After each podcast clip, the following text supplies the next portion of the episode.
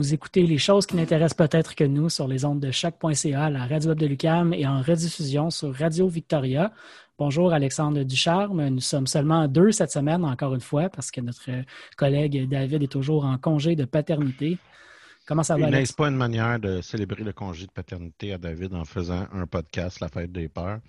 Donc, euh, on enregistre le podcast le 20 juin. Vous l'écoutez peut-être après, euh, mais minimalement, on l'enregistre pendant la Fête des Peurs. Mathieu, je pense qu'on, après 138 émissions, on sait un peu comment on procède. Oui. Y a-t-il quelque chose qui t'a intéressé cette semaine dans notre magnifique univers de geek? je pense qu'on va parler un petit peu du E3 tantôt. Moi aussi, j'ai porté attention dans les dernières semaines aux annonces qui ont été faites un petit peu euh, dans le cadre de cet événement-là pour les fans de jeux vidéo.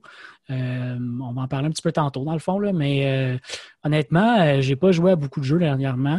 Je, continue de jouer un petit peu à la Nintendo Switch, puis je me suis procuré dans les derniers jours le nouveau Zelda. ben, je dis nouveau, là, mais plutôt le dernier Zelda, parce qu'il n'est pas vraiment nouveau, mais j'avais, j'avais toujours pas acheté le jeu. Puis là, il est en spécial quand même un bon rabais, ce qui est assez rare quand même sur la Nintendo Switch d'avoir des bons rabais. Fait que je, je me le suis procuré, puis je vais y jouer, je pense, dans les prochaines semaines tranquillement mais il n'y a pas beaucoup de jeux qui retiennent mon attention. Je me suis tanné de jouer à Skyrim, donc ma partie euh, est encore stallée à peu près au milieu où est-ce que je devrais être rendu pour faire les achievements que je veux faire.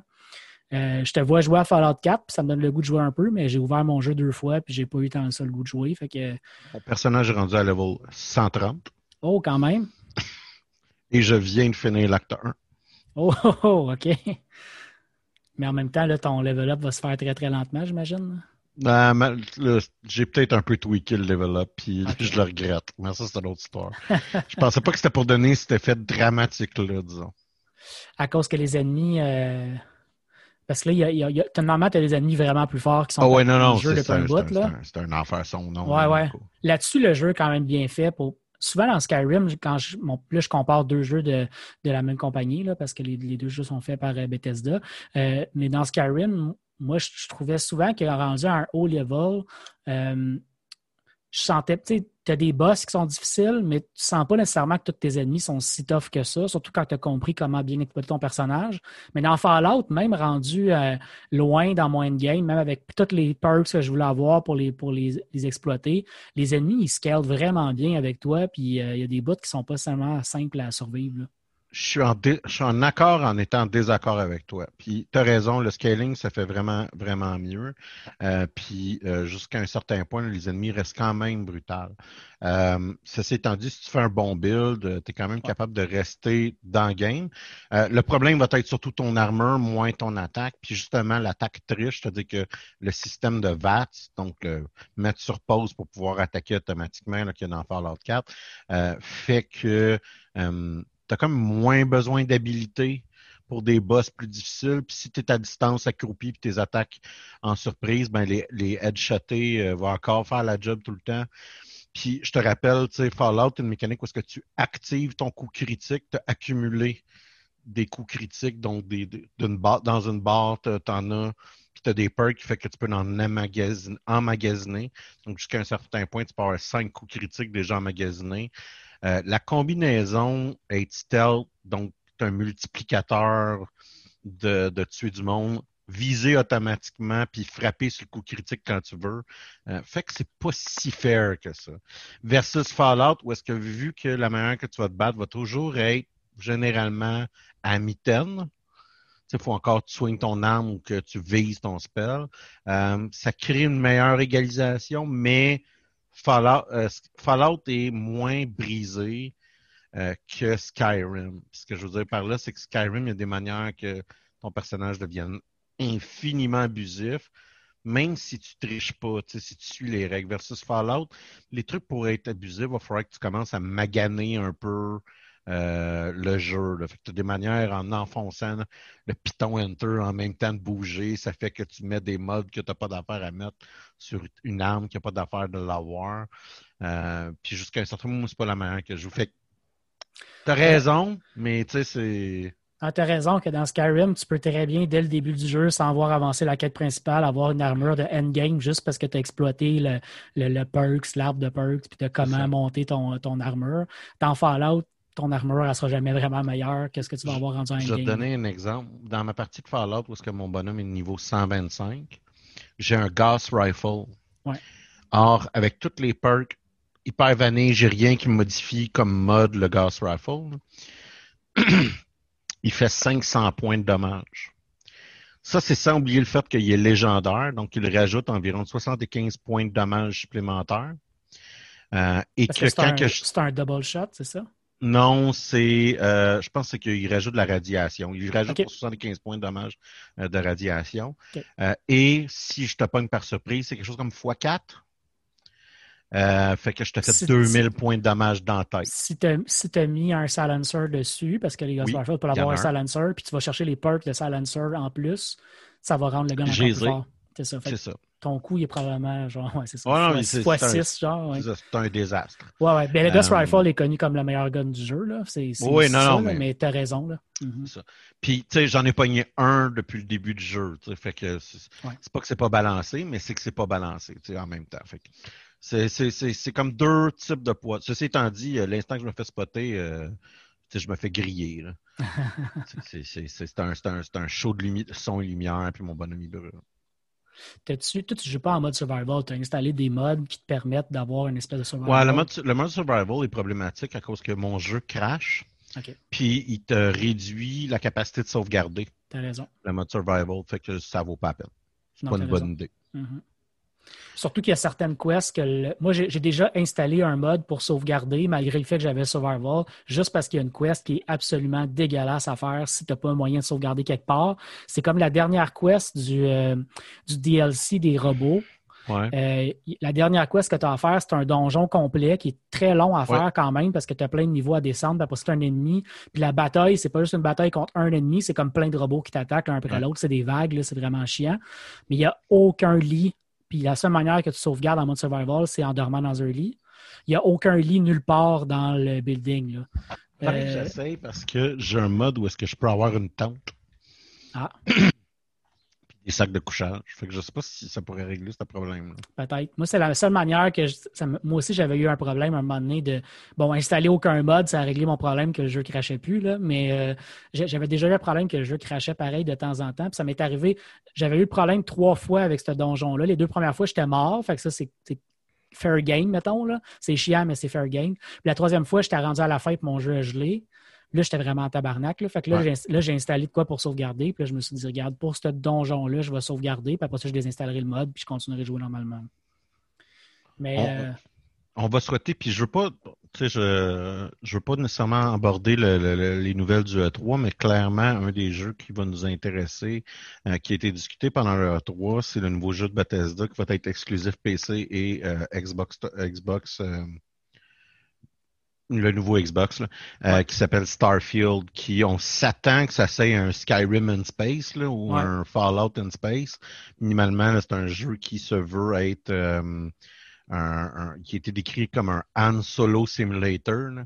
Euh, donc, euh, tu as ton vaisseau spatial, tu te promènes, tu te promènes euh, à travers un, un univers ou un bout, un bout de galaxie. Euh, et ça a l'air quand même intéressant, mais merde que j'espère que Bethesda vont faire du testage de ce jeu-là. Parce que leur dernier jeu maudit qui rush côté bug, puis euh, planté, puis qui, que c'est très faible côté soutien après-vente aussi, euh, considérant que c'est les communautés de, mode, de modeurs qui, qui le patchent. Et aussi en même temps qui gardent le jeu où est-ce que c'est possible d'avoir de le modder, de, le- de le transformer, euh, sans passer par leur filière, leur, euh, leur magasin de mode. tu as tout à fait raison, mais en même temps, ils sont, légère- sont, sont reconnus de manière légendaire euh, pour, pour ces bugs-là. là. Je, suis- en avait- si- je serais étonné s'il n'y en avait pas, pas le contraire. Fait que, je- je- J'espère juste que le jeu. Moi, les bugs, là, ça ne me dérange pas tant que ça, tant que ça me permet de jouer pareil. Tu sais, si- si- mettons, euh, tu, te Ouais, promènes, non, tu te promènes dans le jeu, puis il y a un mur qui, qui a des. Qui a des tu sais, mettons, dans Skyrim, au départ, c'était ça qui faisait chier bien du monde. Tu avais des autres dragons qui se promenaient un peu partout, puis qui, qui étaient un peu weird dans l'espace, ou, ou t'as- tu pouvais Ouais, passer moi, à c'est pas ça un qui me mur. dérange. Là. C'est ça, moi, ça me dérange pas ces bugs-là. C'est pas si grave que ça. C'est si le jeu est rendu impossible à jouer, s'il y a des, des quêtes qui sont buggées, ce genre de bug-là, là, ça, là, ça c'est vraiment inacceptable. Euh, Vois-tu, je jouais à Fallout, puis à Fallout, quand tu te rends une partie du jeu, quand tu sors de la bâtisse, il y a le blimp euh, de, de, de, Brotherhood of Steel qui passe au-dessus du ciel. C'est assez important parce que ça l'active une nouvelle séquence, ça te donne une mission, il y a une mission qui apparaît. C'est quand même important. Mais si tu sors pas de la pièce où est-ce que tu as eu l'événement déclencheur, si tu veux, par la bonne porte, cet événement-là va jamais se déclencher. Ah. Or, tu vas jamais comprendre pourquoi le jeu avance plus. Puis moi, littéralement, la seule raison pourquoi j'ai réalisé qu'il y avait un problème, c'est parce que j'ai déjà, j'ai déjà fait ce bout-là. Mais à place de prendre l'ascenseur, j'ai pris les escaliers, puis la mission se déclenchait pas, puis là, je comprenais pas ce qui se passait. Mais ça, euh, c'est pas un bug. Ça, c'est un jeu mal construit, tu sais. Ouais. C'est problématique. Euh, après ça, je vais y aller avec le basic. Là. Ce serait le fun que pour une fois, Bethesda a un jeu où est-ce que les escaliers, tu es capable de les utiliser. Hein? Ça serait, ça serait, il me semble qu'on est, c'est le temps, là, mm-hmm. euh, en, en, 2021. Tu as dit escalier, euh, mais tu veux surtout dire échelle. Oui, je voulais dire échelle, en fait. J'ai déparlé, en effet. Euh, Puis, tu sais, ce genre de choses-là. Puis après ça, tu sais, c'est un jeu dans l'espace qu'on me vend comme un Skyrim in Space, où ce qu'on me dit qu'on va être en solo. Il va falloir que je sois capable de vraiment tout transformer mon vaisseau, puis il va falloir que ça soit agréable comme expérience. C'est pour moi, pour moi, c'est pratiquement plus important que tirer sur du monde, tu sais tu as raison, la, partie world building, la partie où on peut euh, transformer l'espace dans lequel on va jouer, où on va travailler, là, euh, je pense que ça va être vraiment important dans ce jeu-là. Même chose. Si tu n'as pas de combat spatial aussi, il y a un gros problème tu veux dire ton vaisseau comme vaisseau, là, oui, oui, tu as absolument raison. Puis l'autre aspect aussi, c'est qu'on est dans l'espace, on va être dans du futurisme. J'imagine qu'on va avoir des guns comme armes. Si c'est le cas, ben, ça nous prend un système de modage des guns, un peu comme il y a dans Fallout. Là, ça nous prend quelque chose euh, qui est le fun, euh, qui est le fun à, transformer, puis qui rend ton jeu un peu unique. Là. Moi, une, affaire que j'aime beaucoup, beaucoup dans Fallout 4, c'est le fait que d'une partie à l'autre, je suis capable d'avoir des guns qui deviennent complètement uniques dans chacun de mes gameplays parce que je les transforme comme j'ai besoin de les transformer en fonction de ce que le jeu me donne. Ça, je trouve ça mm. vraiment intéressant. Alors que dans Skyrim, si je joue avec un épée et un bouclier, j'ai tout le temps un peu pas mal la même affaire dans tous mes jeux. Ouais, non, mais c'est. Ben, sinon, euh, on est encore dans le tour de table, mais moi, je, vais vous parler tantôt de mon appréciation de la série de Falcon and Winter Soldier qui, est, qui est parue en juin euh, euh, sur Disney. Euh, donc, je, je, vais y revenir. Toi, Alex, tu n'as pas eu le temps de l'écouter encore au complet, mais. Euh, j'ai eu amplement le temps de l'écouter, c'est juste que je ne l'ai pas fait. Tu n'as pas pris le temps de l'écouter au complet, je devrais dire. Euh, mais je ne vais pas tomber dans le, dans le spoiler de toute façon, là, dans le divulgateur. Je vais quand même juste dire comment j'ai apprécié la série. Puis, puis je vais revenir là-dessus tantôt. Mais toi, qu'est-ce, que, qu'est-ce qui t'a retenu de geek, à mis à part que tu joues à Fallout 4 tout le temps depuis trois ben, semaines? J'ai fini ma partie de Mass Effect 1. Là, j'hésite à en refaire une autre. Hmm. avec un autre bonhomme qui fait d'autres choix. Et là, tu nous as euh, expliqué la dernière fois que le bout le fun, c'est que les choix ont une incidence sur ta partie d'après dans ouais, le bout le fun de la franchise, en effet. Exact. Mais là, tu n'as pas le goût de continuer justement dans Mass Effect 2 pour voir les ouais, mais ça, c'est comment mon cerveau ne marche pas. ça, c'est une longue histoire.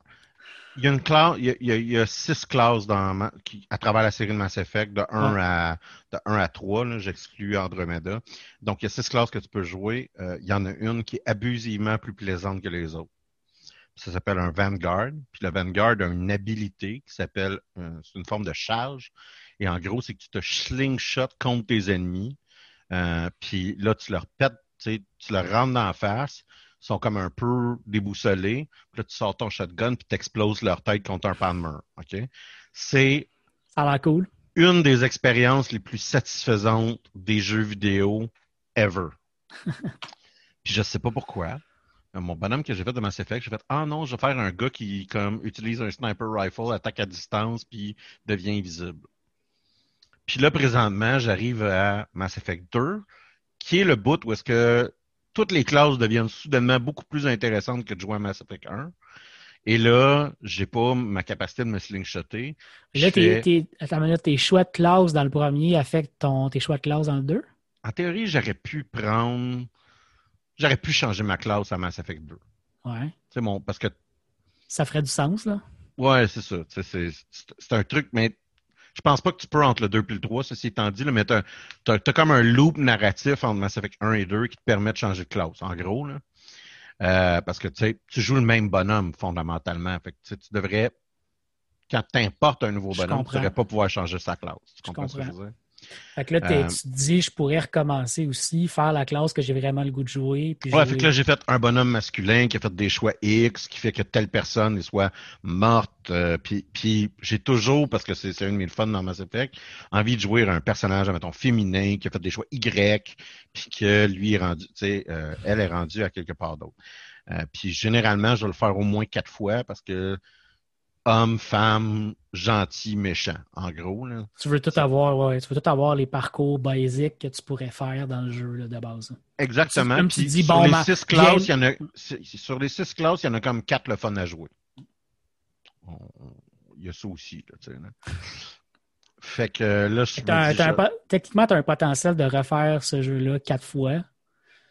Ah, je l'ai déjà calculé, c'est que tu peux, en théorie, le faire quelque chose comme 16 fois pour voir tout. sais, mais je ne vais pas exagérer. C'est mon jeu préféré en même temps. Ça fait que tout ce que je te dis en passant, j'ai aussi déjà fait.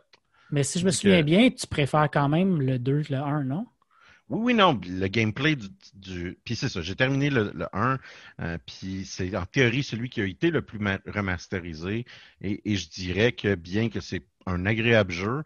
Euh, il n'a pas été assez remasterisé et certains des bouts plats du jeu euh, le naillent assez profondément.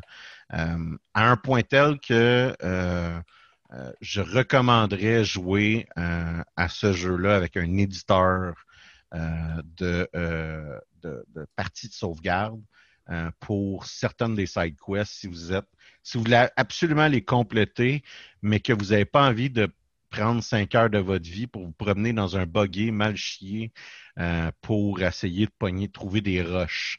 Euh, J'imagine qu'il y a des guides sur Internet qui nous permettraient justement de savoir tous ces petits éléments-là. Oui, mais euh, faut quand même que tu le fasses. Oui, c'est ça que je veux dire, mais mettons que je, vais, je fais le premier, j'ai eu du fun, je trouve ça intéressant, je pars le deux, mais là, je, je veux vérifier que j'ai fait tout ce que je devais faire. Ah, comme tu dis, tu comprends, y a-t-il une place où je peux aller fouiller? tu pourrais t'en sacrer, là. Oui, oui, mais si j'ai le goût d'avoir la version complète. C'est que le bout de plan, c'est comme trouve 25 roches sur une planète, tu comprends? Avec un éditeur de sauvegarde, tu peux faire, ben j'en ai trouvé 24, si on va trouver un 25e, c'est fini. Euh, puis jusqu'à un certain point, c'est comme la manière que je recommanderais à jouer au, au 1, c'est ce genre de truc-là hyper exhaustif sais, qui n'est pas du vrai gameplay. Là. C'est juste du grinding pour le fun du grinding. Euh, ça ruine vraiment un peu l'expérience. Ceci étant dit, euh, les 4 à 5 missions principales sont agréables. Euh, puis l'arc narratif est intéressant. C'est sûr et certain que si tu n'aimes pas le, un jeu où est-ce que tu parles avec des, des personnes puis où est-ce qu'il y a des dialogues, tu sais, la partie R, P de RPG, hein, parce qu'à cette heure, on pense qu'un RPG, c'est un jeu où est-ce que personne parle, puis qu'il n'y a pas de personnage, puis qu'il n'y a aucun développement d'histoire. C'est juste verge, verge sur le monde pendant 15 minutes. Euh, c'est pas un, un, un, un, arbre de perk, c'est pas ça le bout ARP de RPG. C'est le bout où est-ce que tu as des dialogues puis tu as, une histoire.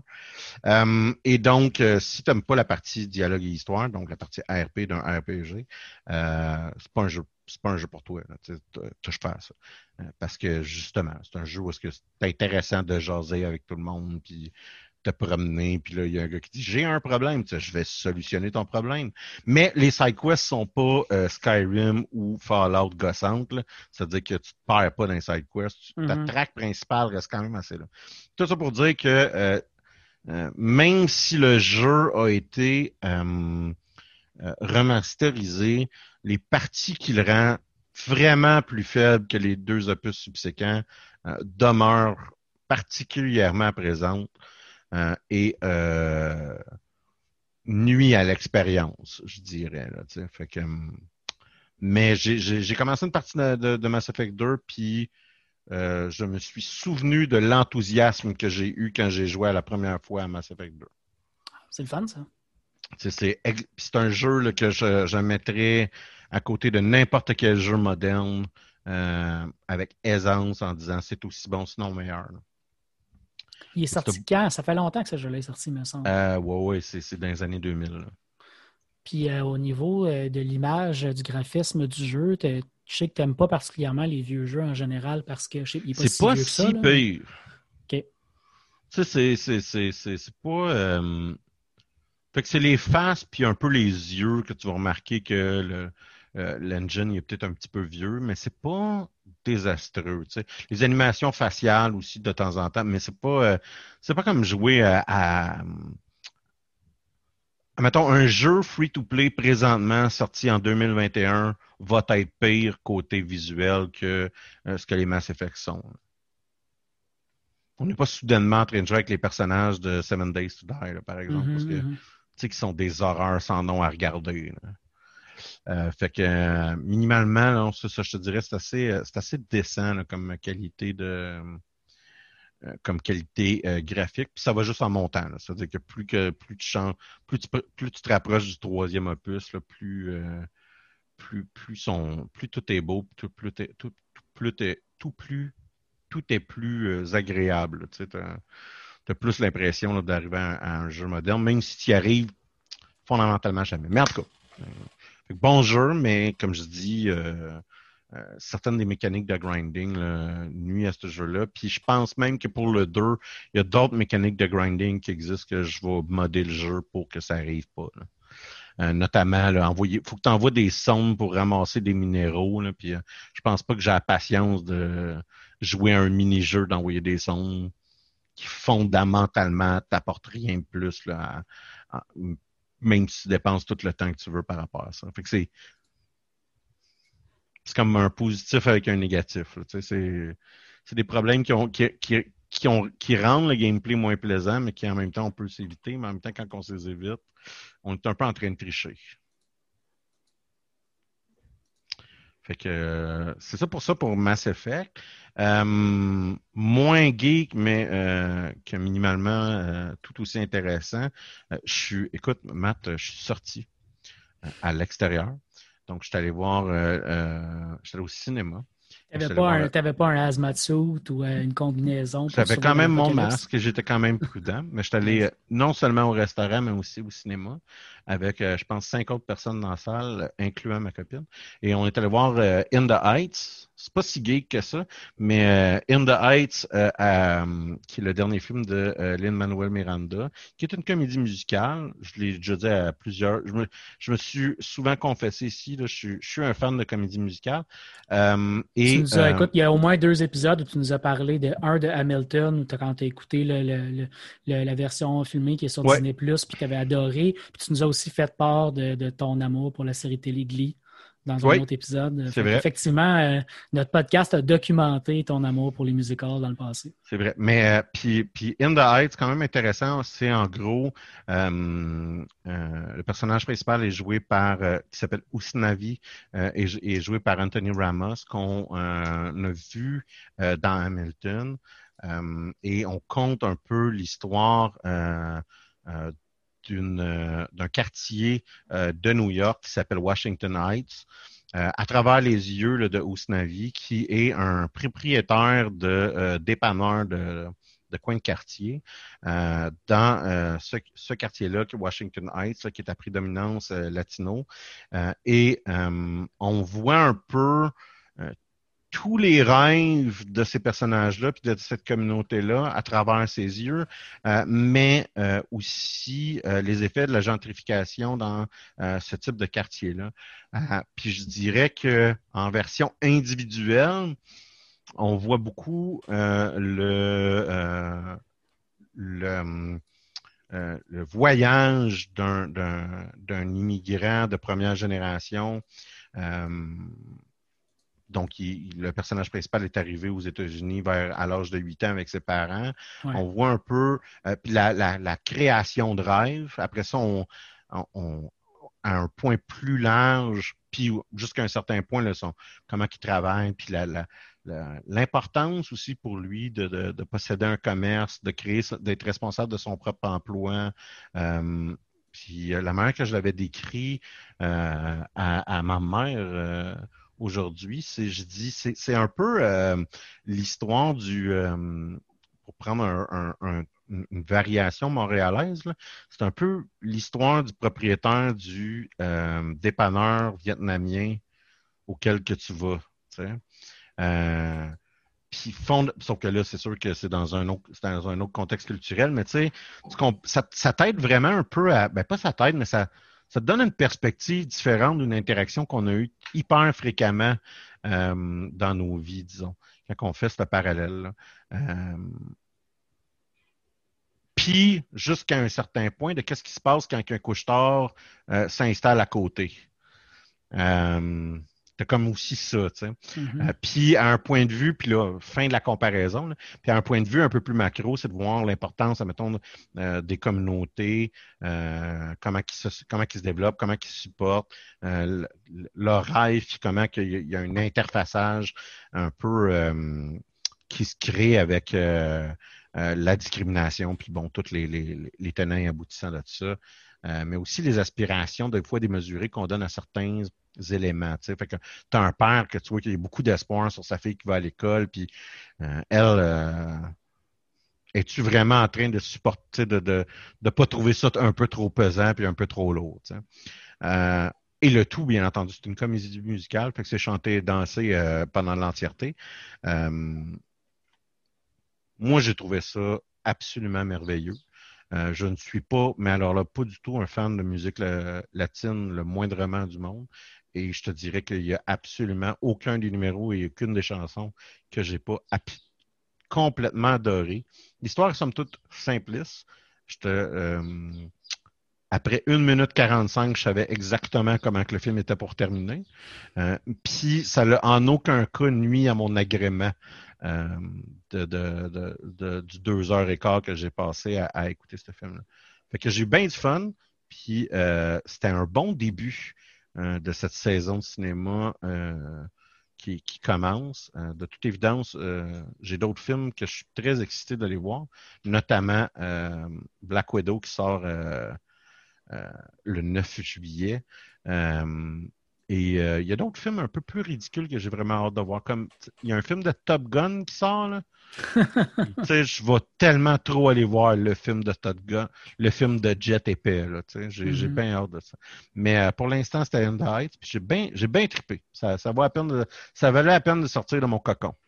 Probablement que ton expérience euh, a été euh, amélioré, je dirais, euh, dû au fait qu'il n'y avait pas beaucoup de monde dans ta salle non plus. Hein. J'imagine que tu n'aurais peut-être pas été aussi. Je sais pas. Moi, je ne me serais pas sentir en sécurité tant que ça si ma salle était pleine de gens collés un sur l'autre. Là. Ben, là, moi, je suis à Québec, on s'entend, mais je pense que c'est un cinéplex, fait que j'ai bien l'impression que c'est partout comme ça. Et euh, quand on réserve, faut réserver, puis quand on réserve des sièges, littéralement, il élimine les sièges alentours de toi. donc, j'avais aucun, on n'avait aucun problème par rapport à se sentir en sécurité, même si la place aurait été bondée, je t'avoue bien franchement. Euh, mais euh, ouais, non, ça c'est écoute, ça s'est bien passé. La place était, était, pratiquement vide.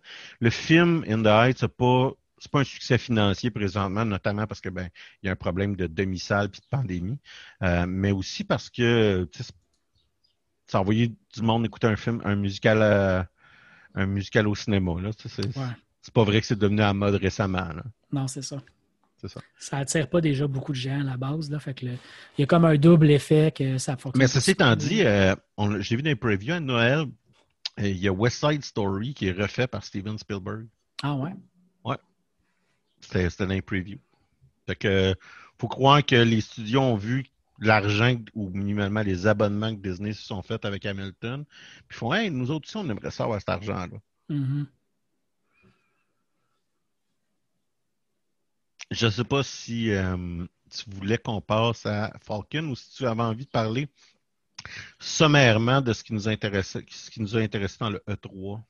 On peut peut-être commencer par le E3. Je pense qu'en plus, on n'a pas. Je euh, je sais pas pour toi, mais moi, je n'ai pas, pas été particulièrement euh, emballé par le E3. Il y a des années où il y a plein de nouvelles que tu dis Ah, j'ai hâte à ça, j'ai hâte à ça, j'ai hâte à ça, c'est le fun ce qu'ils nous ont annoncé.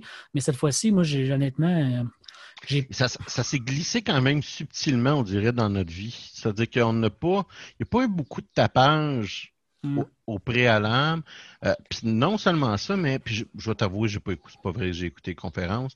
Mais il y a beaucoup de gros joueurs qui ne présentaient pas leur jeu au E3 cette année. Euh, il y a aussi beaucoup de, de conférences de euh, de, de, de, compagnies de, de, jeux vidéo qui ont littéralement fait des, des conférences parce qu'ils n'ont annoncé aucun jeu. Euh, c'était un peu ridicule pour de vrai, pour, plusieurs éléments. Il y a une couple de jeux, moi, je pense, qui, peuvent nous intéresser ou qui est plus notre genre de jeu. Le premier qui me vient à l'esprit, c'est Elden, Elden Ring. Euh, et Elden Ring, c'est un jeu euh, qui est fait d'une collaboration de Hidetaka euh, Miyazaki. voyons, Miya, Miyazaki, merci, qui est le concepteur de Shadow Die Twice, qui a quand même été très populaire il y a une année, qui est comme un Dark Soul, mais avec un, un, angle plus, en guillemets, ninja et, orientale. Euh, et Georges A. Martin, euh, clairement, on, a affaire à quelque chose qui va être un open world médiéval fantastique. Euh, et je dirais que ça l'a beaucoup excité des gens. Maintenant, le jeu est censé sortir le 21 janvier 2022. ça veut probablement dire quelque chose comme mars 2023. Mais euh, c'est ça, on a affaire à un jeu là, médiéval fantastique qui a l'air quand même euh, quand même bien. C'est ce qu'on c'est ce qu'on a le droit de s'attendre en 2022 comme qualité de, de jeu, mais euh, je sais pas pourquoi, mais il y a quelque chose qui fait que j'accroche. J'ai pas accroché. Mais ça, je pourrais pas te dire. Tu sais, c'est. Il y a quelque chose là-dedans que je pense pas qui, qui, qui est fait pour moi. Je sais pas c'est quoi. J'ai hâte de voir ça. Moi aussi, je t'avoue que ça m'a. Moi, honnêtement, quand j'ai vu la nouvelle passer, euh, tu as raison, je l'avais vu passer Elden Ring, je m'en souvenais plus tant que ça parce que je me souviens que quand j'ai vu la nouvelle passer, j'étais plus en crise contre George R. Martin parce que dans ma tête, ce gars-là devrait arrêter de faire tout ce qu'il fait sauf écrire son style livre qu'on attend depuis trop longtemps. Moi, je souhaite pour de euh, vrai que. Je souhaite qu'il meure. C'est clairement ça qui Mais qu'il ne fasse jamais ses livres et qu'il interdise d'autres personnes de finir. Surtout. Écoute, à chaque depuis au moins trois ans, à chaque fois que je l'entends donner une nouvelle de quelque chose, là, puis ça peut être des des fois il a, je suis abonné à son blog, euh, puis je reçois des courriels qu'il envoie de temps en temps, puis là il annonce euh, ah ma collaboration avec telle gang, il y a de quoi qui est sorti, comme non non man, t'as pas compris, arrête de collaborer à quoi que ce soit, assis-toi puis écris là. parce qu'il va mourir en plus là, c'est clair là. Sa vie doit être insupportable pour ça. c'est sûr, c'est sûr. Mais puis, puis, le pire, c'est que c'est pas nouveau. C'est pas comme s'il avait produit, mettons, un livre par année, puis que là, il arrêtait depuis 10 ans d'en produire. Il, fait toujours faire ça toute sa vie, d'attendre 10 ans avant de produire euh, le prochain bouquin. Ah non, c'est ça. Le premier numéro de, de, sa série. Ça, il est paru en 95, je pense, quelque chose comme ça. en tout cas. Mais tu as, raison, j'avais vu passer ça, cette nouvelle-là, Elden Ring. Puis euh, moi, c'est évidemment la nouvelle de Jean Martin qui m'avait plus choqué au départ. Mais après ça, j'ai vu la nouvelle, j'ai vu ce que c'était, puis j'ai fait bon, ben on va voir quand ça va sortir, parce qu'en ce moment, je ne sais pas trop quoi penser de ce jeu honnêtement. Mais minimalement, moi, je te dirais qu'une des. Euh, un de mes points d'arrêt, euh, c'est que le jeu est fait par Bandai Namco et j'ai beaucoup de problèmes avec comment ils structurent RPG Bandai Namco, je t'avoue. Fait que c'est beaucoup le, le, le, le, La crainte que tu as. Ma crainte que j'ai. Puis après ça, c'est que ça c'est vraiment un Dark Soul bien assis. Euh, et qui est donc un jeu qui est fait pour être difficile, puis ben, quant à moi, pas plaisant. Fait que euh, c'est mes deux préoccupations par rapport à, mm-hmm. ce jeu-là. Mais mm ça, ça a été, je te dirais, peut-être le jeu qui était le plus parlé. Euh, pour les fans euh, des produits Nintendo, il y a Breath of the Wild 2 aussi qui est annoncé, qui, est annoncé pour 2022 avec une date non spécifique. Euh, c'est quand même pas si fréquent qu'il y ait deux Zelda dans le même monde. Euh, monde, monde étant la même console, tu veux dire? Ben, le même monde dans. Donc, le même Link avec le ah, même Zelda. Je comprends ce que tu veux dire, oui. C'est pas, que c'est jamais arrivé, puis je pense que j'avais déjà dit ça arrive jamais, puis on me l'avait fait remarquer que ça arrive quand même plus fréquemment que je le pensais. Euh, mais. Euh, mais c'est pas la norme. C'est pas la norme, ouais, c'est ça.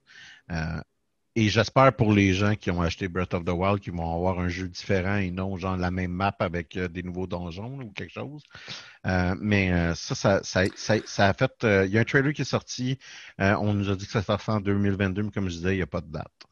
C'est sûr que j'ai hâte euh, d'essayer le premier que je viens d'acheter, comme je disais en début d'émission. Euh, je l'ai acheté en spécial. Donc, euh, je pense que si vous nous écoutez le 20, 20 juin où on, fait la diffusion de, l'émission, je pense que le jeu est encore en spécial quelques jours. Fait que si jamais vous aviez envie, vous aviez ça sur votre wishlist et vous voulez l'acheter pour votre Switch, je pense que ça vaut la peine parce que le jeu a été apprécié de quand même beaucoup, beaucoup de fans. Fait que moi, j'ai très hâte de l'essayer. Mais je suis d'accord avec toi. C'est sûr que s'il sort l'année prochaine, le 2, que je la jette parce que j'ai aimé le premier, je vais vraiment être en Je pense que les gens qui tripent sur le jeu depuis, depuis qu'il est sorti vont être en maudit, mais ceux qui vont venir juste d'avoir acheté le premier, puis qui vont sauter dans un deuxième, puis qui auraient le même jeu deux fois, ça va, ça va être un peu lourd. J'espère qu'il va y avoir des choses un peu différentes. En tout cas, j'espère que ça va être un vrai 2 puis pas quelque chose qui aurait pu être un DLC. Exactement, tu as tout à fait raison.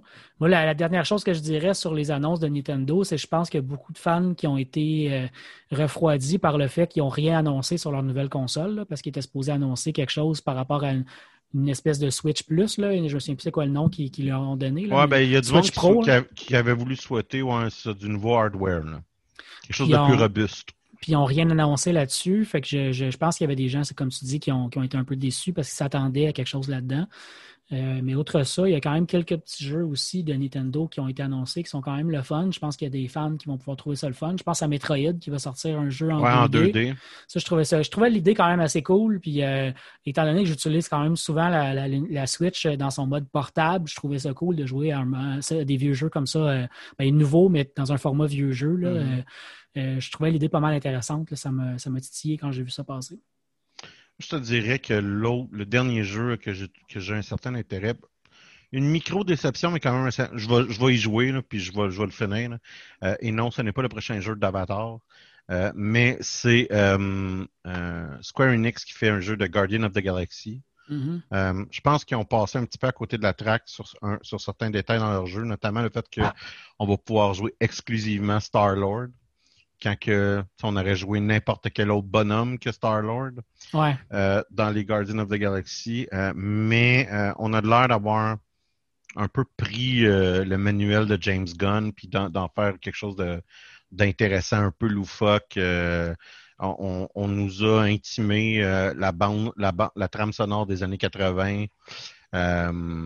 donc, clairement, c'est un jeu que je vais acheter puis que je vais, je vais, je vais finir. Mais euh, je ne sais pas à quel point que je vais être déçu de ne pas jouer un autre personnage que Star-Lord.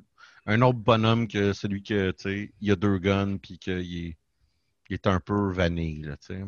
Me semble que c'est un, me semble que, tu sais, c'est comme le personnage le plus plat de la gang que tu pourrais me donner à jouer.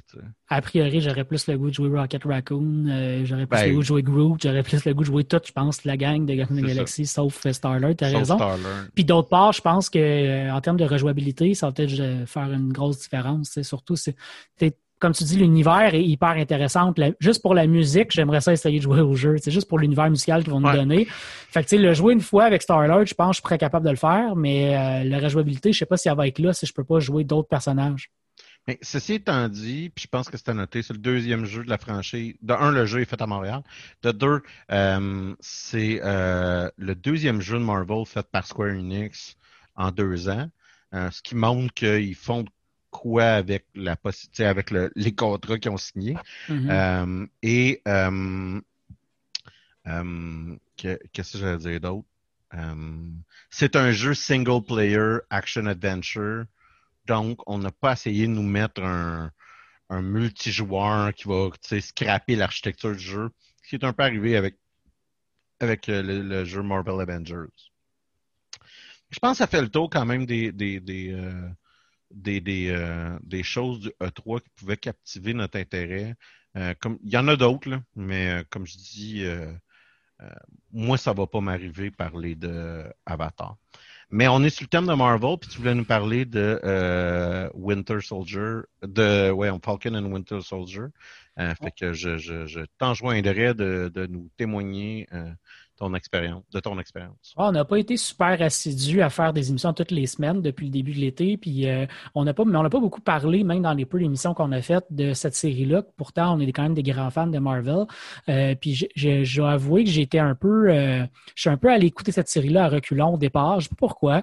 Je pense que la, la, première série qu'ils ont sortie sur Disney Plus euh, avec Scarlet Witch m'intéressait énormément. Je la trouvais quand même le fun. puis j'ai tripé à l'écouter par la suite quand j'ai attendu que les épisodes sont sortis parce c'est généralement le modus operandi que je fais. J'attends que les épisodes soient sortis, puis ensuite je les écoute d'un bloc. Loki, qui est en train de jouer en ce moment, ils sont déjà rendus à deux épisodes, si je me souviens bien m'intéresse beaucoup. J'ai très, très hâte de l'écouter. Mais Falcon et Winter Soldier, euh, je ne sais pas, j'avais un petit peu moins d'intérêt, je pense, à l'écouter. J'ai attendu un petit peu. Euh, puis je l'ai écouté euh, la, semaine dernière, mais j'ai tripé vraiment à cette écoute-là. après avoir regardé les, six épisodes, je me suis rendu compte que j'aurais peut-être dû les écouter avant ça, mais c'est pas un problème. Je les ai vus, puis j'ai vraiment, vraiment aimé ça. J'ai trouvé que j'ai trouvé qu'ils ont, ont, ils ont, pris une. Ils n'ont pas comment je dirais ça? Euh, le point négatif pour moi de cette série-là, c'est qu'il n'y avait pas assez d'épisodes. Ça vous montre à quel point j'ai vraiment aimé comment ils ont amené mm-hmm. les, ces personnages-là. j'ai trouvé qu'ils ont amené de manière très, très, très intelligente un paquet de personnages plutôt secondaires dans cette série-là. Le Winter Soldier, en tant que tel, euh, il est un personnage important dans, les films, mais ça reste jamais quand même le personnage principal de, des séries. Le Falcon est toujours un acolyte de Captain America. Il n'est jamais vraiment le personnage principal. Fait qu'à la base, les deux personnages qu'on voit de base ne sont pas des, des, numéros un, je dirais, dans, l'univers de, du MCU jusqu'à maintenant. Puis toutes les autres qui ont amené avec eux autour d'eux, j'ai trouvé qu'ils ont amené de manière hyper intelligente puis hyper intéressante. Il y a un paquet de personnages qui nous arrivent à un moment donné, puis là, tu te dis Ah, je ne m'attendais pas du tout à ce qu'il mm-hmm. amène ce perso-là. Je trouve ça cool comment il l'amène, puis comment il l'introduit dans l'histoire. Puis d'autre part, la manière aussi que cette série-là se développe. toute la série, dans le fond, se développe autour de l'idée que euh, le Falcon devienne Captain America, grosso modo. Euh, c'est fait de manière hyper, hyper, hyper intéressante, euh, imbriqué dans la culture américaine, dans la culture des Afro-Américains, dans le rôle d'un Captain American qui serait black. Euh, tout ça s'entremêle de manière hyper intelligente, hyper bien faite. J'ai trouvé ça super, super le fun. Euh, comment, comment ils l'ont développé, comment ils l'ont monté, puis comment ils l'ont avancé. Euh, il y a peut-être les antagonistes de la série qui ne sont pas si hot que ça, mettons. mais à part ça, ça reste une petite faiblesse que sur laquelle j'étais prêt à passer au travers. En c'est une faiblesse qui est quand même récurrente dans les films de Marvel. Mm-hmm. C'est-à-dire que les, les méchants sont rarement hot. Les méchants servent à bien présenter les bons. Tu as l'exception Lucky, mm-hmm. mais euh, tu regardes euh, Ultron sans sac. En gros, il y en a une couple de même que tu fais comme. Puis t'as comme c'est ça, t'as Lucky et Thanos là, que tu fais comme Ah non, ok, là, ils ont, ils, ont, ils ont sorti les grosses munitions, mais tu sais, euh, fondamentalement, le méchant dans euh, mettons, Civil War ou c'est Zemo, tu t'en fous. sais. Le méchant dans euh, Winter Soldier, c'est le Winter. Hein? C'est mm-hmm. Hydra, c'est Shield, Hydra, euh, je sais pas, des, des, des porte-avions qui se tirent dessus. Tu sais, c'est pas. C'est pas le C'est rarement l'histoire du méchant qu'on va avoir ou ou tu sais, il va être quand même un peu accessoire un peu. Fait que puis Marvel s'en sort quand même très bien pour pas nécessairement nous développer tant que ça les antagonistes. Euh, dans le contexte de la série, de ce que j'avais vu, il y avait quand même un, petit effort là, de, de nous expliquer les motivations, puis jusqu'à un certain point nous faire haïr les méchants.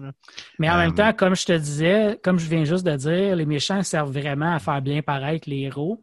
Parce que dans ces cas-ci, les méchants, ça tourne autour du sérum pour faire des super soldats, donc de Captain America. Euh, donc, tu sais, les méchants reviennent à nous faire parler de Captain America ou à nous faire parler des héros de la série continuellement. Fait que c'est comme un. C'est pour ça que je peux dire qu'il y a quand même une faiblesse autour des méchants parce qu'en soi, on s'en fout un peu d'eux autres. C'est comment ils servent à faire bien paraître Falcon ou à faire bien paraître euh, le Winter Soldier. Fait que le, mais c'est. Par contre, ce qui est intéressant, euh, je trouve, dans la série, puis il l'avait déjà fait un peu avec, euh, avec la série de Scarlet Witch, c'est qu'on commence à voir pas mal d'éléments post-Endgame, post le film de MCU. Puis une réflexion que je me faisais, euh, en regardant cette série-là, c'est que je me disais, là, tu connais plus les comic books que moi, tu pourras peut-être en parler un peu plus, mais c'est arrivé quand même plusieurs fois dans, l'histoire de Marvel où ils ont fait des resets de leurs histoires. Ils sont arrivés, puis ils ont fait, hum, on me semble qu'on est rendu pas mal loin de la réalité, on va faire un reset, puis on va revenir à quelque chose, puis rebâtir là-dessus. Là, mhm. quand je voyais cette série-là avancer, on en apprend un peu plus sur ce qui s'est passé suite euh, à la disparition de la moitié de la population de l'univers. Euh, puis ce qui s'est passé, mais c'est du chaos, évidemment, sur Terre. les gouvernements sont un peu en sont un peu effondrés. Il y a comme des efforts qui ont été faits entre les pays pour se soutenir. Puis il y a une, nouvelle organisation dont on entend parler dans ce monde-là qui s'appelle comme le. C'est une nouvelle organisation qui sert à rapatrier les gens qui ont dû bouger d'un pays à l'autre. Fait qu'il y a eu énormément de réfugiés sur la planète. Euh, puis là, je me rendais compte en regardant la série, je me disais, on est rendu vraiment loin de la Terre qu'on connaît aujourd'hui puis du monde qu'on connaît mm-hmm. aujourd'hui. Fait que la partie surnaturelle de la série est, hyper poussée. Là, mettons aujourd'hui, si tu fais mettons, je pars de, la planète du monde d'aujourd'hui, puis je fais un, film de super-héros, mais le président américain va jouer un rôle important, mais parce qu'il est le chef du pays le plus important de la planète. Mais dans le MCU d'aujourd'hui, on pourrait plus dire ça, mettons. Parce qu'il y a d'autres organisations euh, mondiaux qui sont comme plus, euh, plus de plus importance. Je me mhm. disais peut-être que le, quelque part dans la. Je ne connais pas tout le plan de, du MCU pour le, la phase 4 qu'on est rendu, là, je pense, du MCU, de l'univers des films. Je me demande à, quel endroit ils vont commencer à vouloir dire on va faire un reset, on va repartir de quoi. Là? Moi, j'ai l'impression jamais tu veux mon opinion, je pense qu'ils ne vont pas aller dans ce business-là. De un, euh, il y a des disparités avec notre monde actuel puis le monde du MCU à partir du premier film des Avengers. C'est-à-dire qu'il y a un conseil euh, de personnes dans le noir euh, qui décident de lancer un missile nucléaire à la ville de New York. Mmh, l'idée derrière Shield ne fonctionne pas dans le monde actuel quand tu y penses parce que c'est une organisation internationale. D'ailleurs, j'en parle parce que l'armée américaine avait refusé de travailler avec euh, le MCU, pour exemple, leur prêter des jets ou euh, ce qui arrive dans d'autres productions, euh, parce qu'ils trouvaient ça pas assez réaliste. Puis jusqu'à un certain point, l'idée que la force américaine soit assujettie à un conseil international, ça ne fait pas avec leur truc. Fait que mm. c'est une manière de montrer ça. Moi, je pense que le, capstone, c'est-à-dire l'explication puis la, recristallisation du MCU va arriver avec le film The Eternal. OK. Où est-ce qu'on va, on va voir à travers le temps les personnages, mm-hmm. puis que jusqu'à un certain point, on va les voir pendant le 5 ans où est-ce que 50%, du monde ont disparu. Tu sais. Euh, puis jusqu'à peu importe ça va être quoi l'antagonisme ou que, comment ils vont structurer un peu le, le, le, le, défi que les personnages vont avoir à surmonter. Euh, mais je pense que beaucoup de comment se refaire une tête va arriver dans le prochain film qui va nous présenter l'univers et non les prochaines séries.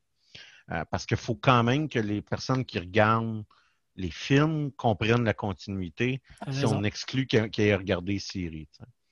Euh, ça, c'est mon idée 1. Euh, je pense, suite à ça, que. Mais il y a aussi l'enjeu des multivers qui va nous arriver avec le prochain film de Doctor Strange aussi, qui pourrait aussi perturber pas mal d'affaires. Donc. Et ça pourrait être une autre occasion. Que nous présente l'idée de divergence temporelle. Je pense qu'ils vont avoir quand même des grosses idées là.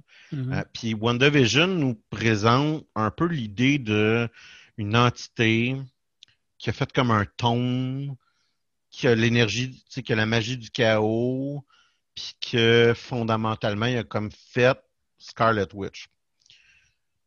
Je pense que ça va être le Multiverse of Madness va être beaucoup plus localisé qu'on pourrait se l'imaginer. Connaissant un peu l'histoire derrière la, Scarlet Witch, ça, ça pourrait être hyper pété puis 26 univers, ça va peut-être être un peu plus localisé. Quoique, il y a des éléments qui vont vouloir que ça soit gros.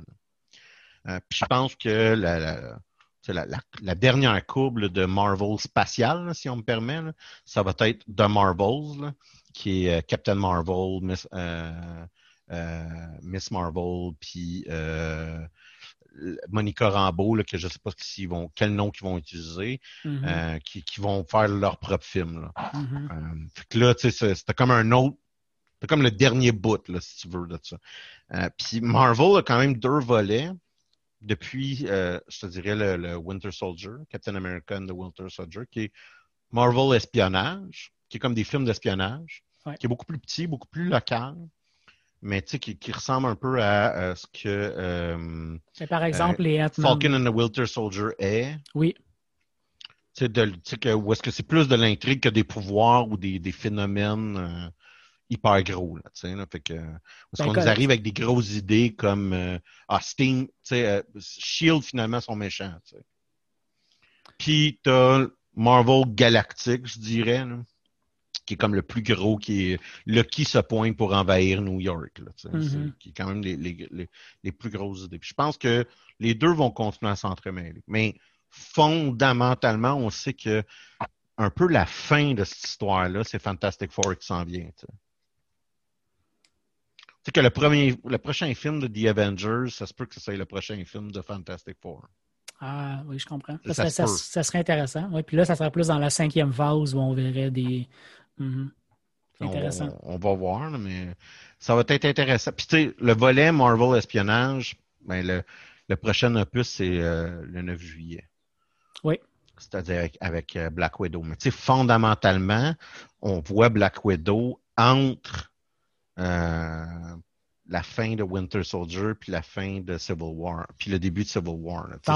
temporellement, on n'est pas dans une suite, mais quelque part entre deux autres films qui sont déjà arrivés. Mhm. Puis aussi, ce qu'on essaie de nous présenter, c'est la prochaine Black Widow. Parce que le, le, le, personnage de Scarlett Johansson, euh, il est mort. Mhm. Puis il reviendra jamais, probablement. Fait que, c'est pas inintéressant. Ça, va être le fun de voir euh, où est-ce qu'ils vont, vont nous amener. Minimalement, moi, c'est le genre d'affaires que j'essaie de pas trop penser puis que je préfère juste être là pour la raid. C'est-à-dire qu'à chaque fois que j'ai l'impression que c'est infaisable ce qu'ils vont faire, euh, c'est meilleur que ce que je m'imaginais. Puis Guardian of the Galaxy, c'est un exemple.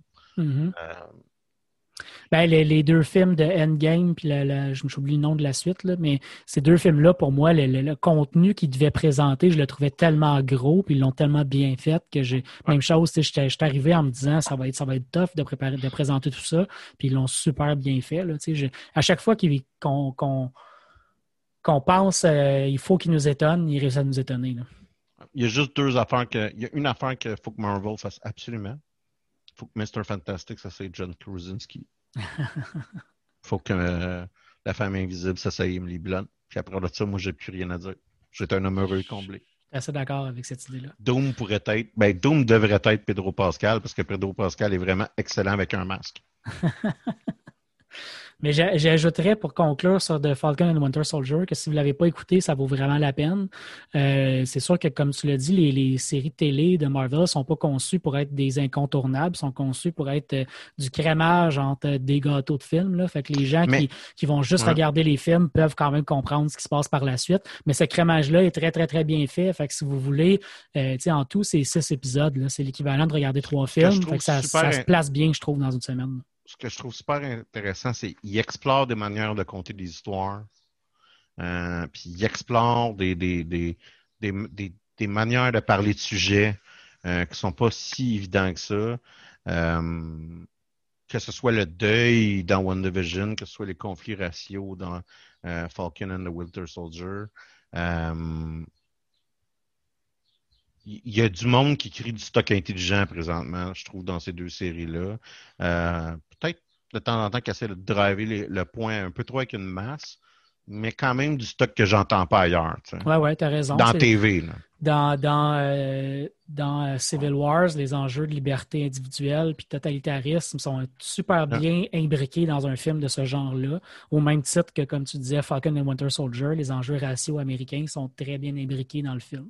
Fait que, mm. c'est du saupoudrage, c'est pas quelque chose qui est la grosse trame de fond de tout, mais le saupoudrage est extrêmement bien réalisé, les dialogues qui sont créés pour ça sont, dans extrêmement bien Ouais. C'est dans la conversation contemporaine, c'est ça qui n'est pas inintéressant. Exact. Ah ouais, tu oui, tu as tout à fait raison. Sur ce, Mathieu, je pense qu'on a fait le tour. Je pense qu'on a fait le tour. Je pense qu'encore une fois, euh, on a réussi à rentrer à peu près dans nos temps. On pourrait étirer pendant trois minutes de plus, mais pourquoi pas offrir une, offre publicitaire euh, plus prononcée pour nos amis de, euh, de Radio Victoria et, et, de Choc. Ce, fut un plaisir. On va essayer de renouveler ce plaisir-là une fois par semaine euh, dans les prochaines semaines, euh, si possible. En plus, je suis en vacances. C'est bien ça. Fait que j'ai rien que ça à faire. Merci beaucoup de nous avoir écoutés. Bonne fin de semaine. Au revoir.